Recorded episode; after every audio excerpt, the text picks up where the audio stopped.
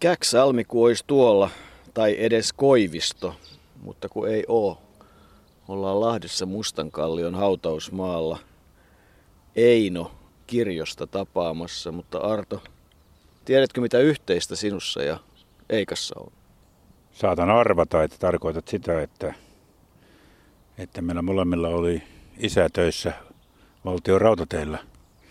Ja molemmat ollaan tavallaan Karjalasta. Eikka on ihan oikeastikin syntynyt Karjalassa. Minä tietysti evakko retken jälkeen Jyväskylässä, mutta se se varmaan tuo yhtenäväisyys on, mitä tässä etsit. Ero, suuri ero on siinä, että erästä tiettyä tupakkamerkkiä Eikka poltti paljon enemmän kuin minä. Sitä merkkiä, joka viittaa yhteen yhdysvaltalaiseen kaupunkiin, mutta ei mainosteta. No hyvä, kun ei mainosteta, mutta sitä merkkiä er- Eikä kyllä poltti ihan loppuun saakka ja en sitten tiedä kuinka paljon sillä oli merkitystä siihen, että kun hän Käkisalmessa 80 vuotta ja rapiat sitten 25. helmikuuta 1933 syntyi, niin hän sai elää vaan rapiat 55 vuotta. Ehkä sillä nimeltä mainitsemattomalla merkillä oli merkitystä, mutta sen askin takaosaan on kirjoitettu suomalaisessa mäkihypyssä aika paljon asioita, koska vaikka Eikka pesäpalloakin pelasi, niin kyllähän se mäkihyppy oli se asia, mistä hänet suomalaiset tuntevat Eikan, Millivillen. Minkä ihmeen Milliville? Niin tuo Milliville on ollut aika veikeä lempinimi, kun ei kukaan oikein tuntunut tietävän, vaikka on sitä kyselty, että mistä, mistä moinen tulee. Monta on veikattu. Jotkut uskoivat, että se johtui siitä, että Eikkahan ei ollut mikään isokokoinen, vaan pikemminkin pieni. Ja, ja sitten tuota, että hän oli mukaan tarkka taloudenpitäjä, vaikka, vaikka raveissa tuo taloudenpito ei sitten oikein samalla tavalla onnistunut. Sitten myös on väitetty, että, että tuo silmiä hivelevä, hän oli tyylihyppääjä kuitenkin, niin että se olisi ollut syynä siinä, mutta niinpä me sitten löydettiin kollegojen Paavo Noposen ja Pekka Tiilikaisen kirjasta Uljaat Mäkikotkamme kirjo se itse, itse antama selitys tälle, eli silloin hänen mukaansa oltiin vuonna 1953 Karmis Partenkirchenissä Saksassa hyppäämässä ja, ja siellä oli sitten muitakin, siellä oli hiihtäjiä ja mäkimiehiä, yhdistymiehiä ja kuten Eikka itse sanoi, että tuurasi minua, tuurasi niin, että voitin sen mäkikilpailu ilmeisesti aika niukasti ja hänen mukaansa sitten Tapio Mäkelä oli jossain vaiheessa ristinyt hänet millivilleksi. Se on uskottavin selitys, koska se on tullut Eikalta itseltään. Hyväksytään se ja jätetään sen miettiminen vähemmälle, kun on paljon muutakin mietittävää, nimittäin Millivillestä, Eikasta, Eino Einari Kirjosesta on kerrottavaa aika paljon – pienikokoinen, no hyvä, silloin kun hän ensimmäiset hyppynsä hyppäsi 14-vuotiaana isosta mäestä Lahdesta, oli tietysti hypännyt aikaisemminkin, niin oli ehkä 150 senttiä ja puolikkaan tulitikkuaskia päälle, mutta kyllähän mäkihyppäjät silloin olivat erilaisia. 164 senttiä, 64 kiloa, taitaisi olla 164 senttinen mäkihyppäjä, tänä päivänä 44 kiloinen. Sen verran erilaista oli tuo hyppääminen siihen aikaan, mutta niin kuin sanoit, niin evakkona he Suomeen tulivat kuhmoisiin. Sieltä olivat kotoisin. Käkisalmessa hän oli syntynyt lapsuus Koivistolla. Muistamme hyvin, kun kävimme siellä Primorskissa katsomassa, mutta siellä Rouskun ja Römpötin kylien välissä ne ensi hypytkin hän hyppäsi. Tynnyrilaudoista oli sukset tehty ja, ja sitten kun tie toi Päijät-Hämeeseen, niin, niin Lahden isosta mäestä hän 1947 hyppäsi 40 metriä ja onhan se anekdootti, että Pirskasen Lasse hänet pois mäestä ajoi. Joo, se on hauska tarina. Eikkahan ei ollut mikään suupaltti, vaikka karjalainen olikin. Ja minäkin joitakin kertoja, kun on mäkiviikolla ollut, niin tietysti on Eikan kanssa ei voi sanoa, että paljon puhuttu, koska ei Eikka niin paljon puhunut. Hän mieluummin vaan pössytteli siinä ja, ja muutaman kommentin aina silloin tällöin antoi. Mutta kun mainitsit Pirskasellasse, joka Pirskasellasse ei ollut pieni, pieni mies, Hiihtoliiton toiminnanjohtaja ja toimitusjohtaja, niin, niin tuota, Lasse oli se, joka tosiaan ajoi Eikan silloin ensimmäisen kerran sieltä Lahden isostamäistä pois, kun Lasse toimi vahtimestarina. Mutta Eikka kosti sitten. Eikka teki tämmöisiä käytännön piloja, kosti myöhemminä vuosina, tai näin ainakin voidaan päätellä, kun he olivat lähdössä Salmen Manin kanssa tuolta Svullin talosta Lahteen ja ottivat Pirskasen Lassen kyytiin siinä sitten Eikan ladaan, niin Eikka oli avannut etuoveen ja vetänyt etumenkin niin eteen, kun se saatiin. On Lasselle, että meissä tuonne nyt tuonne taakse, sun on parempi olla siellä, me ollaan Manin kanssa etupenkillä. Ja niin oli Lasse tungettu siitä ahtaasta raosta sinne takapenkille, joka oli tietysti jo aikamoinen mahtumisen suoritus. Ja sitten siitä ajettiin kohti Lahtea ja Mäntsälässä pysähdyttiin kahville, jolloin Lasse Pirskanen tuli sieltä takaovesta ulos sieltä takapenkiltä, otti muutama askel ja sanoi, että mitä perhanaa, miksi te sanoit, että tässä on neljä ovea? Näitä tarinoitahan tietysti Eikasta voi kertoa vaikka kuinka paljon ja kyllä niitä lisää kerrotaankin. Kyllä hän oli todella sellainen käytännön pilojen tekijä ja, ja omanlaisensa persona, mutta toinen asia, mistä hänet tietysti tunnetaan, on se, että ei se jakaus, taisi olla Brygreimiä sopivasti, mutta ei se jakannus paljon heilunut, kun hän hyppäsi. Ei ollut kypärää, ei ollut laseja, eikä ollut edes pipoa. Ei pipoa kannattanut käyttää, kun jos se tippui, niin meni pisteitä. Niin se oli kyllä mullekin yllätys, että, että tuota, no en mä tiedä menikö niitä, mutta Leo Laakso oli kuitenkin joukkueenjohtajana ollut Holmenkollina vuonna 1952, jolloin hän oli antanut määräyksen hyppäjille, että, että tuota, pipot pois. Ja kyllä Eikkakin väitti tuossa kirjassa, että, ja on väittänyt tietysti kirja ulkopuolellakin, että siihen aikaan tuomarit tosiaan vähensivät pisteen, jos pipo putosi päästä. Tuntuu aika uskomattomalta, mutta nuo sanat, mitä Leo Laakso sitten Eikalle sanoi silloin, niin ne jäivät hänen mieleensä, ja hän ei pipoa suostunut käyttämään sitten koko urallaan. Ja toinen asia oli nuo suojalasit. Hänen mielestään ne vaan haittisivat hyppäämistä ja olivat jopa hankalat, vaarallisetkin jossain vaiheessa. Että Eikka tuli aina ilman pipoa ja ilman suojalaseja, mutta kyllähän ilmeisesti joskus vähän pelkäsi, koska Niilo Halonen kertoi erästä kilpailusta Nokialla, jossa, jossa Eikka oli viimeisenä hyppäjänä tornissa ja kysyi lähettäjältä, että kenen vuoro. Niin tämä oli sanonut, että arvaa, minä en hyppää. Edelleenkin Eikasta riittää vaikka kuinka paljon tarinoita, mutta kyllähän kai tietysti toinen puoli totuutta on se, että niin kuin eivät jääkiekkoilijat halunneet käyttää kypärää, olivat komean näköisiä salskeita poikia, niin, niin myös mäkihyppääjät, Lahden hiihtoseura, punainen villapaita, tarvittaessa solmio ja, ja uljas tyyli, jolla suomalaiset hyppäsivät, niin, niin voi kuvitella, että siinä tietyillä markkinoilla oli sitten vetoa, varsinkin kun mäkihyppyhän on tietysti sellainen rohkeuden osoitus. Se on yksi osa asiaa, mutta että koko se 50-luvun puolivälin suomalainen mäkihyppy, kun niitä nimiä miettii nopeasti ajatellen, Antti Hyvärinen, Aulis Kallakorpi, Hemmo Silvennoinen, Eikka, monet muut, sitten myöhemmin Niilo Halonen, Veikko Kankkonen, niin kyllä Lasse Juhansson valmentajana ja Beni Vanninen sitten voiteiden tekijänä ja muuta, niin kyllä he sai aikamoisen jutun aikaan. Kyllähän suomalaiset nimenomaan silloin 50-luvun puolivälille 60-luvun alkuun asti, niin aika ylivoimaisia tässä laissa olivat. Sois niiden päivien tulevan takaisin. Silloin kärkitaso oli laaja, ei oltu niin kuin yhden hyppäjän varassa, kuten sitten kun Eikka rupesi valmentajaksi, niin oltiin pitkälti, oli pitkä jakso, ettei ollut hyppäjiä oikein ollenkaan, ja sitten tuli näitä yhden, yksi yhden miehen vetosia joukkueita, oli Matti Nykästä ja, ja Janne Ahosta sitten viime vaiheessa Jouko Törmänen siinä välillä voitti olympiakultaa.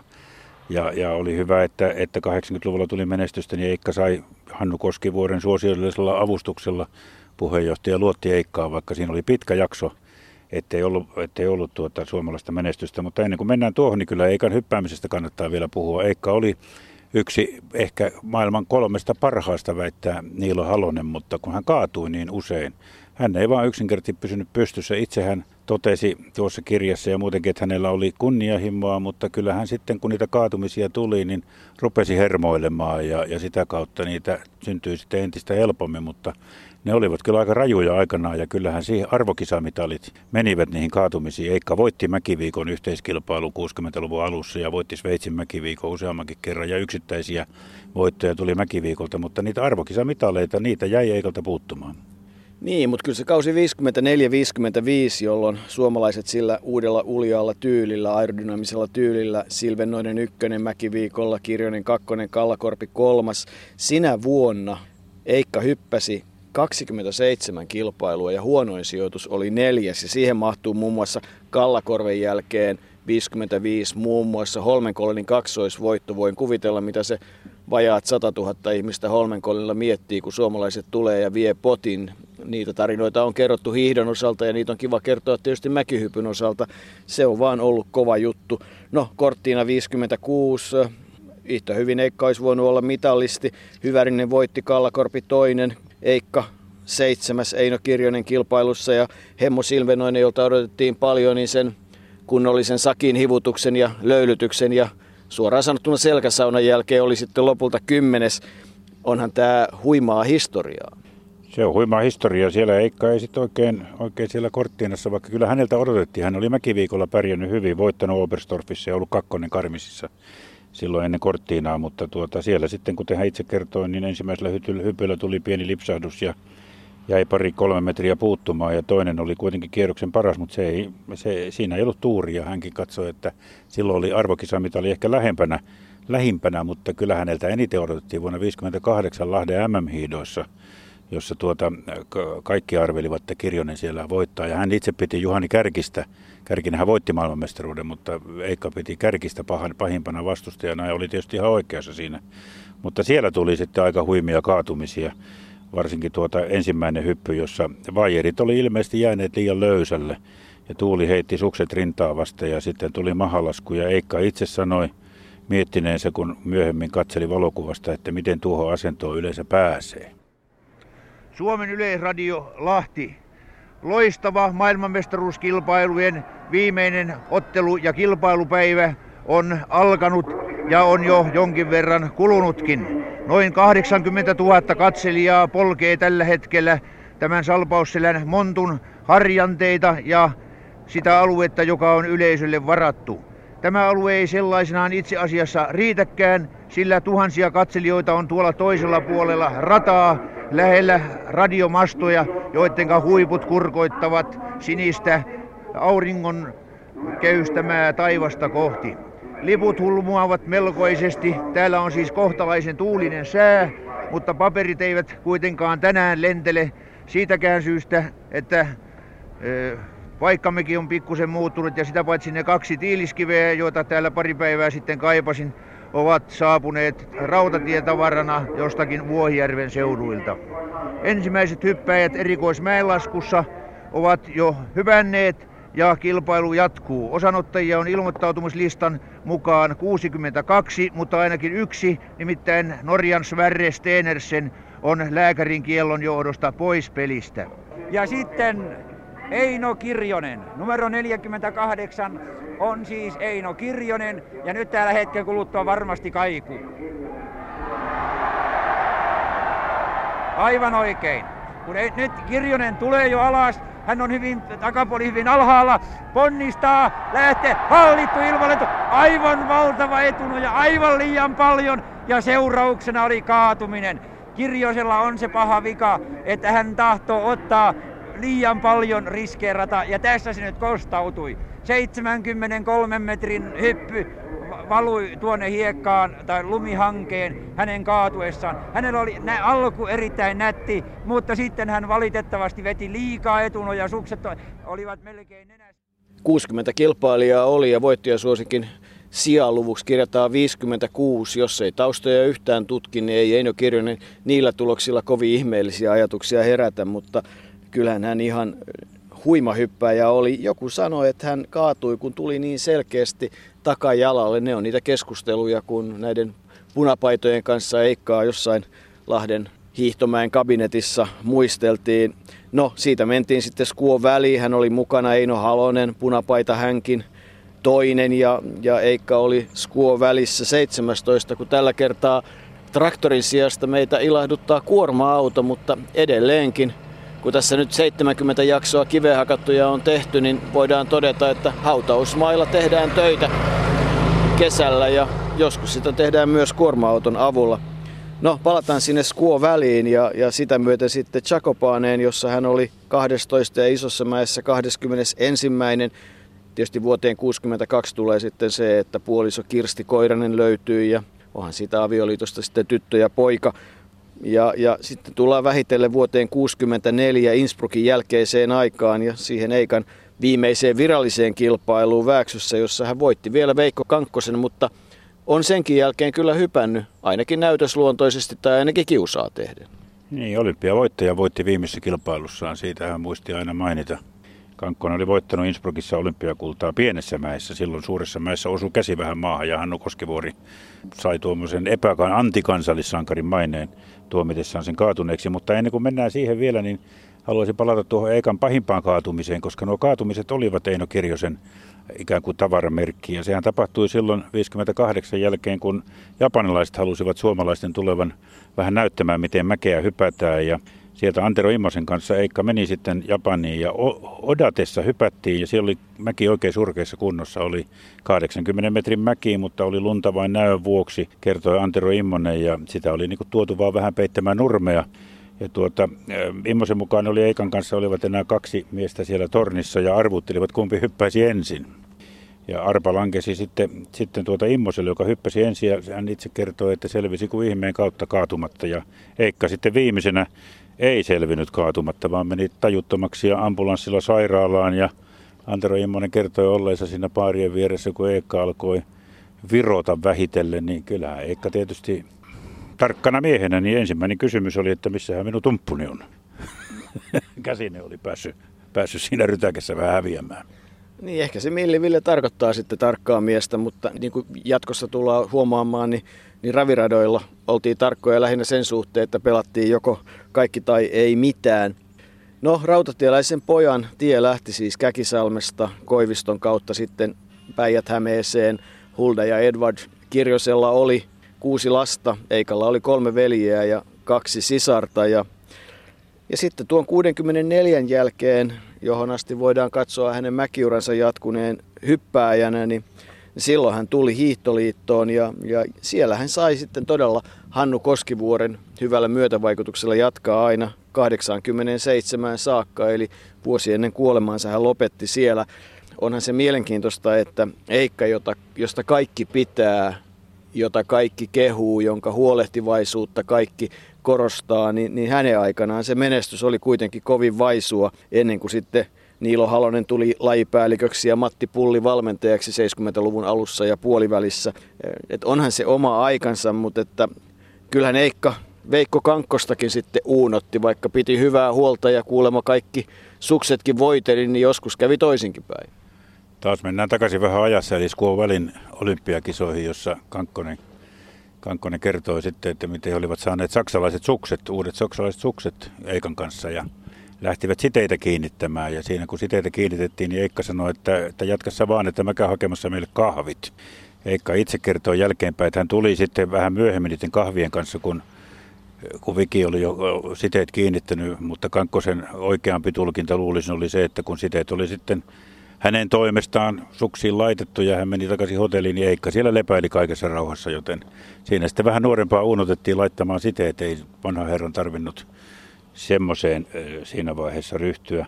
64 Eikka oli vielä mukana olympiakisoissa myös Innsbruckissa, mutta varamiehenä ja ilmoitti silloin itse, että ei hän olisi hypännyt, vaikka olisi, olisi paikkaa tarjottu. Että kyllä hän tietysti tiesi rajoitteensa. En tiedä sitten tuosta valmennuksesta, se oli aika hurjaa aikaa, jos vuosien 65-77 aikana Suomi sai arvokisoista, siis MM- tai olympiakisoista ainoastaan yhden pronssimitalin Paavo Lukkariniemen tuomana Oslosta vuonna 1966, mutta Hannu Koskivuori puolusti Heikkaa ja tuota, on muun muassa kirjoittanut, tai tuosta Uljaat Mäkikotka-teoksesta löydettiin semmoinenkin lause, jossa Koskivuori puolusti kirjosta sanomalla, että Veli Saarisen kanssa olemme aina uskoneet ja luottaneet kirjoseen. Hänen kirjallinen ilmaisunsa kehittyy vielä ja hän jos kuka on käytännön valmentaja. Kielitaidottomanakin hän on kysytty myös Ruotsiin ja Saksaan. Ja näinhän se oli. Ei Eikka paljon kieliä puhunut. Pullin Matti sanoi, että, että hyvä jos pystyy saksaksi kahvit tilaamaan – eikä, eikä se muutenkaan, mutta hän oli kuitenkin arvostettu. Hän pystyi omalla tavalla ilmaisemaan itseään ja hän oli erittäin taitava näkemään lahjakkuuksia. Hän oli todella taitava näkemään lahjakkuuksia, Jouko. Niin oli, todella taitava näkemään lahjakkuuksia. Ja se Pullimatin kertomus sieltä Laajavuoresta, niin se ei mitenkään unohdu mieleen se, miten hän esittelee Eikalle lupaavia junioreita, jyväskyläläisiä junioreita, että tässä tulee tämä ja hyppää ja tässä tulee tämä ja hyppää ja sitten tulee joksa ja hyppää ja, ja sitten tulee joku, josta hän ei puhukaan oikeastaan pulli mitään, mutta Eikka katselee tarkemmin, että mikähän poika tuo on. Niin, ja totesi, että jos jostain näistä hyppäjä tulee, niin, niin tuosta pojasta tulee, ja tuo poika oli Matti Nykänen. Kyllähän Eikka, Eikka todella näki monia lahjakkuuksia, mutta että näki myös sitten toisella tavalla, nimittäin teissä itsemies Eino Kirjonen, ajatellaan hänen aikaansa, Eino Kirjonen kuvasi kameroilla, filmillä hyppyjä, katseli niitä yömyöhään, analysoi, pohti. Hän oivalsi Pullin Matin ja kumppaneiden kanssa, että aerodynamiikan merkitys, niin siihen liittyy sitten myös muita asioita, että onkohan se lepattava villapaita tai joku muu hyvä. Tulivat nämä uudet tiukat vartalon myötäiset puvut ja, ja kyllähän jossain vaiheessa sitten kypärätkin laitettiin päähän, kun oivallettiin, että silloin myös suojaamisen kannalta toinen merkitys, eli tämä aerodynamiikka. Että et kyllähän Eino Kirjonen ihan niin kuin tavallaan jopa melkein huomaamatta on ollut aika merkityksellisiä askeleita tekemässä suomalaiseen mäkihyppyyn. Olkoonkin, että siihen aikaan sen mäkihyppyn asema hiihtoliitossa ei ollut kovin kehuttava. Oli Taavitsaisia ja muita, jotka oli sitä mieltä, että, että se on tuo diagonaalihiihto, se on se kova juttu. Tai niin kuin Ylivieskalainen Kalajoki Laaksolehti kirjoitti silloin, kun tuo luisteluhiihto tuli, että, että tuota, tämä, tämä perinteinen hiihto poikkeaa paljon tästä diagonissa hiihdosta. Mutta se nyt on toinen juttu. Joo, silloin oli, oli Hiihtoliitolla ei ollut ihan luottamusta silloinkaan siihen ja tietysti rahakaan ei ollut tarpeeksi, mutta kyllä sitä rahaa sitten saatiin ja, ja siitäkin siitä rahahommasta on yksi hyvä uunottaminen, mitä Eikka jaksoi tehdä 80-luvulla – olivat saaneet 30 000 markkaa mukaan tuonne Mäkiviikolle Niilo Halosen kanssa uusien pukujen hankkimista varten. Ja silloin asuivat siinä Mäkihansen Karmisin mäen vieressä Liner-hotellissa, jossa Suomen joukkue enää ei asu, mutta silloin asuivat vielä vuosikausia. Ja Halosella oli jemmassa nuo 30 000 markkaa siellä hotellissa, mutta kun hän meni niitä etsimään, niin eihän niitä siellä hänen jemmassa ollut. Ja Halonen sai siinä melkein paniikkihäiriön, hiki valui ja sitten hän oli omistajalle valittanut, kun varas on käynyt ja, ja tämä soitti poliisille ja, ja Eikä, toi, Nikke juoksi mäelle, jossa Eikka oli tornissa ja sanoi, että nyt on kuule rahat viety, niin ei ole, sanoi Eikka, ne on mun patja alla. niin, sinne poliisit hälytettiin ja, ja kyllähän Eikka, Eikka ihan poliisin kanssa pääsi muutenkin tekemisiin, että sinänsä ei ollenkaan naurettava asia. Saksassa jossain vaiheessa yritysjohtajia murhattiin, terroristit iskivät, mutta että kyllähän Eikkakin pääsi osaksi tätä, tätä tarinaa siellä. Taisi olla auton takakontissa jotain, joka oli punasta. Verta se ei ollut, mutta, mutta Eikka pääsi kuitenkin kokemaan saksalaisen poliisin tehokkuutta.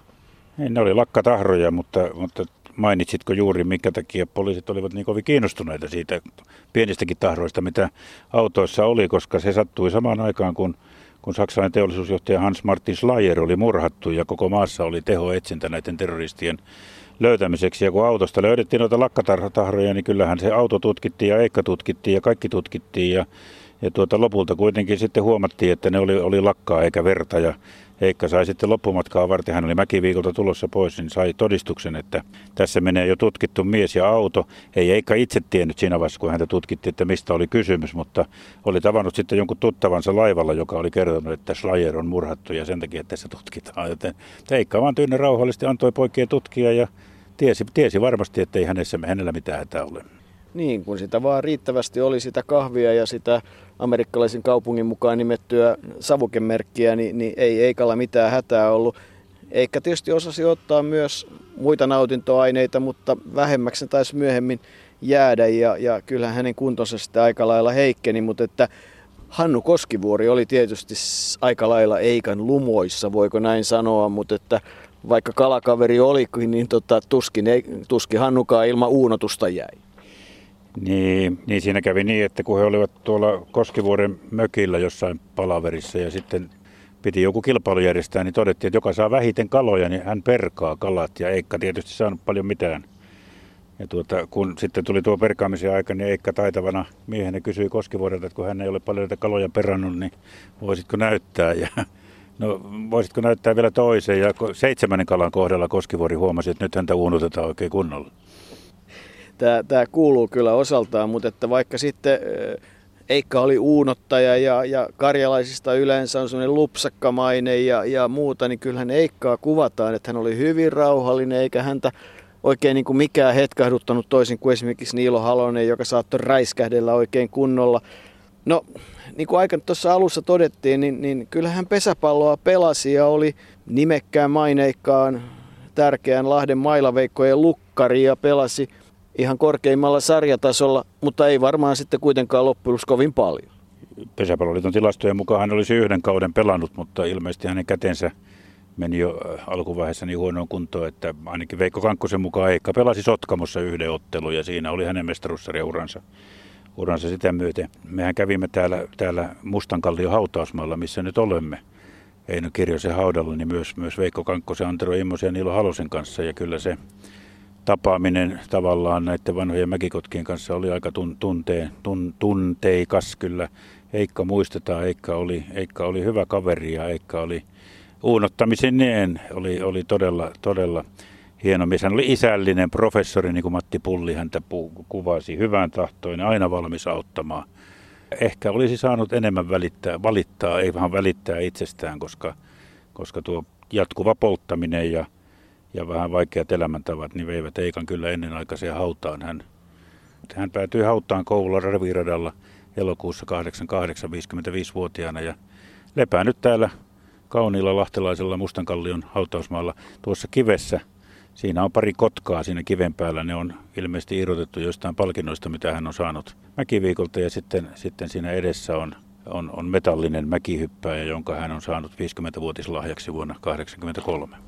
On, mutta kyllähän Heikka monellakin tavalla on ollut merkittävä hahmo ja kyllä hänen työuransa sitten ihan viime vaiheessa vaimo taisi pitää mäkibaaria täällä Lahdessa, mutta että merkittävä osa oli siitä, että eipä nämä mäkimiehet korkeita paikkoja pelännyt ja kyllähän Eikka sitten monien muiden hommien jälkeen kai aika merkittävän työn teki tämmöisen korkeiden paikkojen savupiippujen ja muiden liukuvalutöissä, eli että häntä ei korkeat paikat rasittanut ja ehkä myös yksi osa sitä Eikan luonnetta on se, että kun tarkka mies ei halunnut maksaa kovin paljon turhia ylipainomaksuja. Niitä oli 300 kiloa ja kaikki, jotka enemmänkin lentelee tänä päivänä ja tietää kuinka tarkkoja ollaan, niin Eikka vaan sitten lähti sitä tupakkiaan polttelemaan siihen tiskille ja sai aikaan sen tilanteen, että eikö se niin mennyt, että, että virkailija hermostui ja heitti lopulta kaikki liput lattialle ja sai sitä vielä moitteet.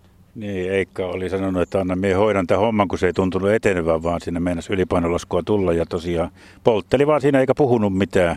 Ja tämä virkailija hermostui ja sai sitä moitteet esimieheltään ja, ja esimies tietysti pisti kamat koneeseen ja kaikki meni hyvin, mutta kaiken huvittavinta siinä oli se, että kun Frankfurtissa oli välilasku niin, niin tuota, ja ne joutuivat, Suomen joukkue joutui siellä jonkun aikaa olemaan, niin siellä oli ollut VIP-auto vastassa lentokentällä ja oli joukkue oli viety syömään ja Heikka vaan totesi, että näin se käy. Mie hankin vielä lounaankin.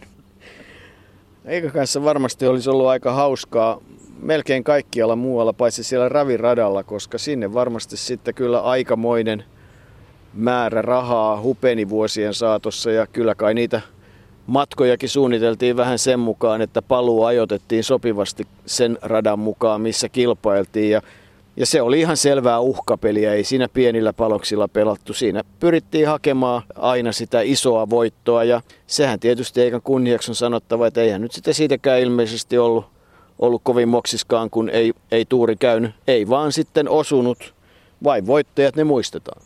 Se oli Eikan sanonta, vain voittajat muistetaan, mutta kyllähän Eikka ei voittanut, niin kuin sanottiin, tai paljon on sekin, että voittaa mäkiviikon ja, ja jotakin muita kilpailuja, mutta hän ei ole mikään tällainen arvokisavoittaja, mutta Suomen luomalaisen mäkihypyn historiassa hän on yksi pidetyimmistä hahmoista ja kyllä, kyllä näin median edustajanakin täytyy sanoa, että Eikan kanssa oli kyllä rattosaa, rattosaa olla tekemisissä. Musta, musta yksi hyvä tarina, mikä tuota vielä pitää kertoa, oli se, kun Holmenkolleenilla kerran Koskivuori näki, kun tuli ja katsoi, kun Eikka polttelee tupakkia jonkun miehen kanssa ja kun hän tuli lähemmäksi, niin katsoi, että se on Norjan kuningas. jälkeenpäin sitten, kun hän sitten tuota, kuningas oli sitä lähtenyt, niin hän sanoi Eikalle, että, että miten sä nyt kuninkaan kanssa tupakilla oot. Ja Eikka sanoi, että no kun se tarjosi. Ja kyllä tietysti jollakin tavalla mieleen jää myös se, kun siinä yhdessä suosikkimäessään, Berg Iselimäessä Innsbruckissa, niin Eikka hyppää ja tulee alas ja tapoihinsa mukaan kaatuu ja kuinka ollakaan, niin se on aika karhea se mäen pinta, niin sehän ottaa housuun sillä lailla, että – housut tippuu ja menee sitten alushousutkin siinä mukana ja loppujen lopuksi sinne rinteen pohjalle pyörii kaveri housut ja alushousut nilkoissa ja kommentti sen jälkeen on, että nyt lähdetään vyön ostoon. Eli kyllä tuo Eino Kirjosen mielilause vain voittajat muistetaan, niin se ei kyllä hänen kohdallaan pidä paikkaansa.